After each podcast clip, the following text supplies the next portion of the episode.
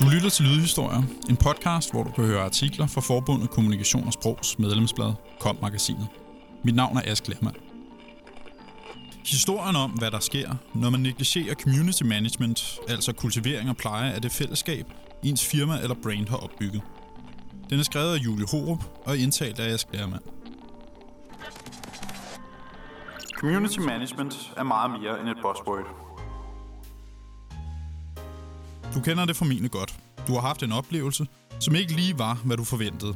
Eller din vare er gået i stykker i den levering. Eller måske fik du bare en fremragende service, som du vil rose til skyen. Du finder Facebook-siden for firmaet, for alle firmaer har jo Facebook nu til dags. Du skriver ikke en direkte besked, men derimod et opslag på deres side. Måske fordi du er lidt kæk, måske fordi du er lidt sur. Eller måske fordi du håber at kunne fremtvinge en offentlig respons. Kort tid efter dukker den røde notifikation op.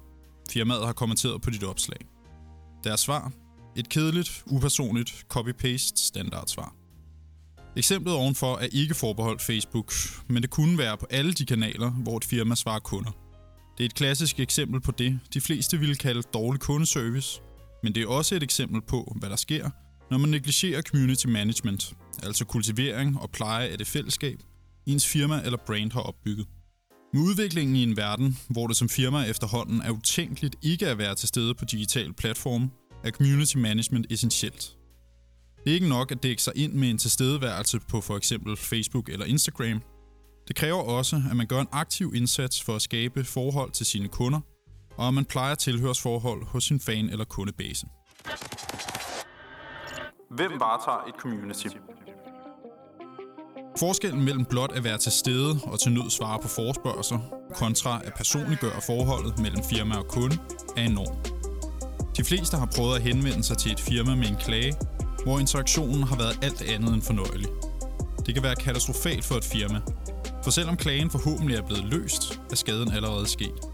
Kunden efterlades med et dårligt indtryk, og chancen for, at han eller hun vil handle dig igen, er noget nær forsvundet. Dette behøver naturligvis ikke være tilfældet, hvis man har en god social media manager ansat, men i bund og grund er det slet ikke hans eller hendes opgave at tage hånd om henvendelser. Derfor er det netop vigtigt at forstå, hvad forskellen mellem en social media manager og en community manager er. Ofte blandes de to sammen, og selvom nogle opgaver overlapper, eller til nød kan lægges sammen, bør man være opmærksom på, at de to roller har hver deres forcer. Bruger man de to roller optimalt, eller ansætter man specifikt ud fra hver deres specifikationer, er man allerede foran alle dem, der tror, at man kan få det hele i én pakke. De to rollers ansvar, og dermed deres forskelle, afsløres for det skarpe øje i deres titler. En social media manager håndterer sociale medier, mens en community manager håndterer et fællesskab. Hvor en social media manager er motoren bag indhold og dets distribution, er en community manager den, der tager sig af de kunder, som indholdet tiltrækker. En social media manager skaber et brand og opmærksomhed omkring det, mens en community manager plejer folks tryghed, relation og loyalitet over for et brand. Loyalitet skaber grundlaget for troværdighed og vækst. I en verden, hvor troværdigheden hos brands falder, kan en del af redningen findes i loyalitet og tryghed. Vi ser, hvordan folk har en flygtighed over sig, som vokser og vokser. Senest har det især været tilfældet i mediebranchen, hvor tilhørsforhold er skiftet ud med bekvemmelighed. Dem, der kan skaffe en vare hurtigst, nemmest og billigst, vinder kunderne. Aviserne styrter mod svindende læsertal, og betalingsmure hjælper sjældent. Tidligere tv-giganter bløder abonnementer, der i stedet flokkes til Netflix og andre streamingtjenester. Der er naturligvis forskel på brancher, og medier er udfordret på andre punkter end et firma, der sælger dagligvarer. Men essensen er den samme. Forbrugerne skal fastholdes, for de kommer igen. Den umiddelbare, men ikke holdbare løsning kunne være at dyste på pris. Men hvad så, når en konkurrent stiller sig klar med en endnu lavere pris? Sigter man i stedet mod at pleje sit publikum, skaber man et solidt fundament for øget engagement og salg i fremtiden. Dermed ikke sagt, at community management er løsningen på problemer som faldende salgstal. For på bundlinjen skaber et trofast community måske ikke de samme øjeblikkelige resultater som et direkte salg. Man oparbejder dermed en loyal skare af forbrugere, som først og fremmest foretrækker ens produkter eller firma frem for konkurrenter. En anden fordel er, at disse forbrugere bliver ambassadører for ens brand og dermed også sikrer en troværdighed, som brands sjældent selv kan opbygge. Ambassadørens anbefalinger vil pege mod deres foretrukne brand, når andre spørger dem til råds, hvilket ikke kan sikres gennem for eksempel Facebook-annoncer eller påtrængende reklamer.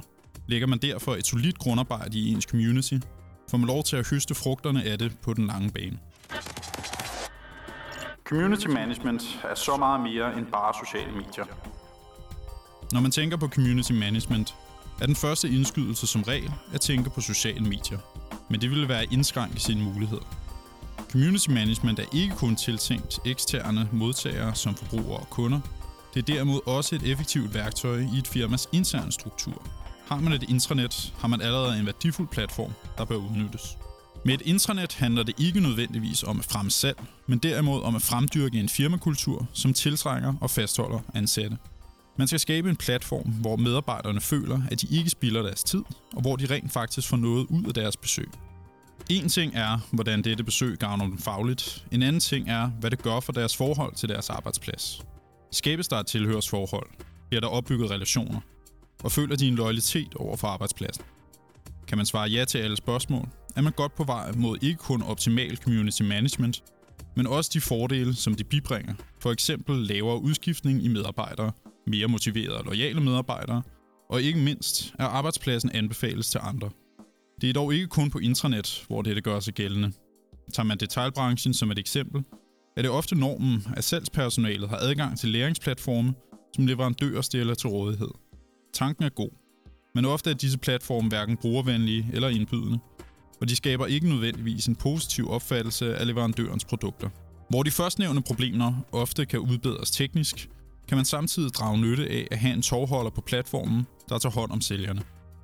Hjælp dem med spørgsmål, giv dem gode idéer og skab engagement. Det hjælper ikke kun på læringsoplevelsen, som ellers kan være træg, men det skaber også top of mind hos sælgerne, når de står ude i deres butik. Bruges det korrekt, styrker man ikke kun sælgerens tryghed ved produkterne, men skaber også en loyal brandambassadør.